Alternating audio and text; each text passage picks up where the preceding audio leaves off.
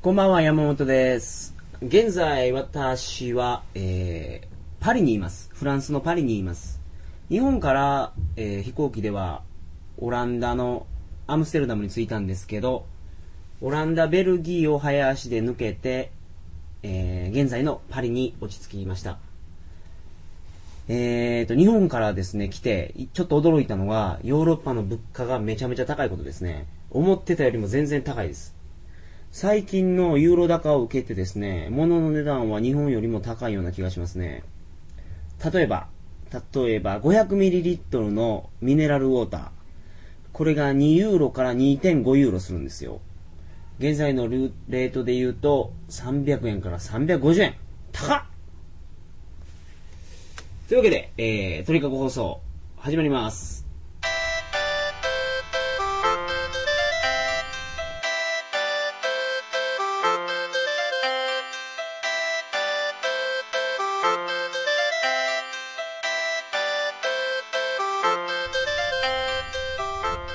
改めまして、こんばんは、山本です。2006年3月31日、鳥かご放送第25回をお送りします。番組に関するお問い合わせは、info.tkago.net、info.tkago.net までよろしくお願いします。えーと、冒頭でも言いましたけど、現在パリにいます。オランダは、えー、ちょっとしか滞在してなかったので、ほとんど観光地には行ってないんですが、えーと、またドイツに行くときにオランダに行くと思うんで、その時に続きを話したいと思います。で、こ今日は、えーと、キューエンホフ公園のお話をしたいと思います。えーこの公園ですけど、皆さんがオランダの写真についての印象っていうと、えーと、チューリップだと思うんですね。辺り一面のチューリップ畑と水車。こんな写真をよく、えー見かけると思うんですけど、オランダの写真ですね。えーこの写真は、基本的にこの公園で撮られたやつらしいですね。で、この公園っていうのは、世界的に有名な公園でして、1年のうちに2ヶ月だけ一般に開放されます。開くのが3月の23日から5月の中旬まで。で、ちょうど私が行った時に、えー空いてましたので、ここ行ってきました。えーと、駅からの往復のバス代込みの入場料が16ユーロ。2300円ぐらいですね。えーで、私が行った時はですね、残念ながらチューリップが咲いていませんでした。えーハウスで育てたやつは咲いてたんですけど、外の大きなチューリップ畑っていうのはもう全然ダメです。つぼみもなかったですね。今年は世界的に冬が寒かったということで、あの、高知も雪が降ったぐらいですからね。あの、咲いてないとのことでした。で、えーこの公園にですね、大きな風車があります。で、そこで働いているオランダ人の男性、ハイス君24歳。彼がですね、日本語ベラベラなんですね。ちょっと驚いたんですけど、日本に興味があった彼は、えー日本に長崎と奈良に1年ずつ住んでいたそうです。アメリカザリガニとトミーズと浜村淳が好きやって言ってました。あと相撲も大好きやって言ってましたね。で、えーその彼にですね、日本の印象とオランダでのおすすめの観光地を聞いてみました。それを聞いてください。どうぞ。まず、お名前はいをはい。よろしいですか？あ、はい。ハイス・ファンデル・ルベと申します。ハイス・ファンデル・ルペイさん。はい。で、オランダのキューエンホフ公園っていうんですよ、はい。これ。休憩の、休憩の、はい。休憩の。の風車で、のはいところで働いてるんですよね。そうですね。で、なんで日本語喋れるんですか？えっと、もう前から日本に興味を持ってて、えっと、日本語を勉強しようと思って、えっと、日本学科はい入ったんです。で、えっと、日本学科のプログラムで長崎に行けて、えっとはい初めて日本に行って、はい。すごく面白くて、えっと、すごく良かったです。はしょったね、後半。で、はいえっ、と、えっ、と、勉強して、また、日本に行きたくなって、はいえっ、とえっ、と文部科学省のはえー、と奨学金もらおうと思って、えー、と大使館でテストしました。ほんで、えー、と運が運よく 選ばれてえーと奈良に行けたんです。あ奈良に。ほんでそこで1年間ぐらいいた。そうですね、うん。ああなるほど。ああ日本のどこが良かったですか？えっ、とオランダ人から見て。オランダ人から見るとなんでしょう。えっ、とやはり奈良とか京都とかえっ、とああれは面白かったです。ななななんて言うんですけ。どえっ、と徳島阿波踊り。阿波踊り。青踊り。それめっちゃ楽しかったです、徳島まで行ったんですか？はい行きました。あすごく良かったです。阿波踊り見に行きました。あ見に行ったんですか？踊らなかったんですか？あ踊りましたよ。あ踊ったんですか？踊りあすごいですね。せっかくですからね。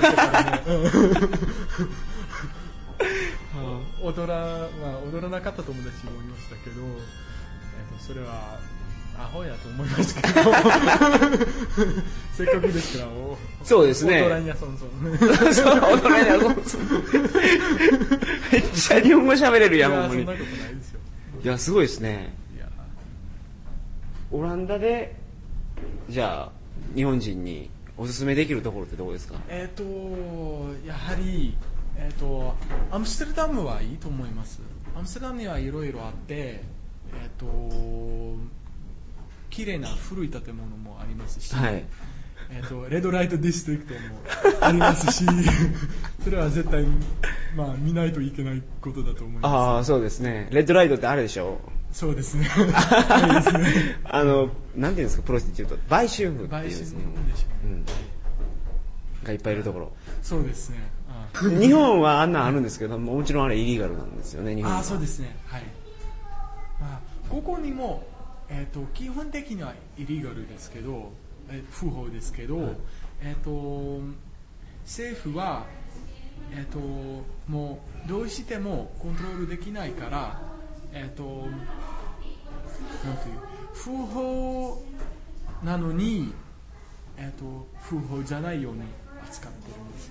うんだからですから、えー、と今のようにペナルティはないんですよね。ペナルティはないんですけど今のようにするとコントロールできますか？政府は、えーとえー、と不法入国者の、えー、と女性とかは入れないように、えー、とコントロールできるんです。ああ今のなるほど。制度ではあ前はできませんでした、えー、とどうしても不法でしたから、えー、とマフィアとかもいっぱいはいはいはい。そんなことやってやってたんですよ、ね。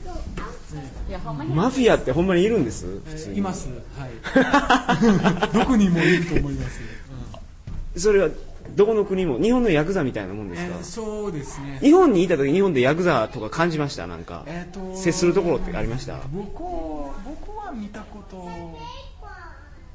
ないと思いますけどね、でも、まあ、いるのは、ね、知ってましたけど、ヤクザというものがあ新潟とか言って、あヤクザやったよとか、よく言われたんですよ。ああなるほど怖いんですかこっちのマフィアって。うん、そんなに怖くないですね、自分のなんていうビジネス。ああそういうことですよね。あえー、と普通の人とあんまり関係関係がないと思います。あ、うん。関係なんていう関係したくなかったら関係がないんです。でも えっとやっぱりなんなんと言いますかねちょっかい出したらうまくなると思います、ちょっかい出したらね。ああなるほど。ああそうか、あですみません話を折ってしまって、はい。続きしてください、はい。オランダでまずえっ、とオランダも。 Red Light District は絶対行けと。はい。まあ、日本人にとって面白いと思います、はい。で、えっとアムステルダムのちょっと北に、えっとザンセスハンスというところがいて、えっと風車も何基か、えっとありますし、はいはい。古い村もありますし、はい。それを見るのはすごく、えっと面白いと思います、なるほど。えっと昔のオランダの雰囲気もありますしおおなるほどね。オランダの昔の仕事も、えっと体験できますし、はいはいはい。面白いと思います。そこいいですね。そうです。ね、はい。アムステルダムから北に2時間ぐらいですか？ええっと30分くらいあそんな近いんですか？と思います、うん。あじゃあ電車かバスですぐ行けるんえっとですね、バスはあるはずですね。電車でも行けますけど、えっと、道わからないと難しいと思います。直接行くバスはあるはずです。アムステルダムの駅から。アムステルダムの駅から。すいませんあの、えっともう一回名前言ってもらっていいです？えザンセスホンス。ザンセス本数はい。えっと書きましょうか？すみませんありがとうございます、絶対、えっと、行く会があると思います。なるほど。わかりました。じゃあオランダでおすすめはこちら。はい。ザンセスホンス。ザンスシャンス。ホンス。ああ難しいな。わかりました。どうもありがとうございました。がとうございます。最後になんか日本日本人の方に何かメッセージありますえー、メッセージですかね。えーっと何でしょう。オランダに来てください。えーっと風車に来てくださるとご案内しますなるほどありがとうございました ろしくお願いしますはい、いかがだったでしょうか？オランダ人のハイス君。日本語ベラベラでほんまにびっくりしました。こちらのこの救援ホフ公園に行くと、ハイス君は、あの、風車で働いてます。この公園内に風車が1機だけあるんで、行くとすぐわかると思います。で、日本語で話しかけると彼はすごく喜んでくれるんですね。なんでかっていうと、あの、オランダに来て日本語を喋る機会がなくなったから日本語を忘れてしまうんじゃないかと思ってるそうですね。ですから、ぜひ話しかけてあげてください。楽しい話をしてくれます。えー、本日は録音した素材を重ねてドーンみたいな新しいことをやってみました。次回からもですね、機会があればこんな感じでその場所の雰囲気を伝えられればいいなと思っております。で、えー、と、オランダ編はですね、ここで一旦終了しまして、次回からベルギーのお話をします。えー、しかしですね、ドイツに行くときにオランダに寄っていくと思うんで、また何カ国か挟んだ後で、オランダのお話をすることになると思いますが、まあよくわからないです。まだ未定ですんで。はい、本日の放送はこんな感じです。次回の放送は2006年4月7日金曜日、鳥かご放送第26回を皆様お楽しみに。それでは、えーおやすみなさいませ。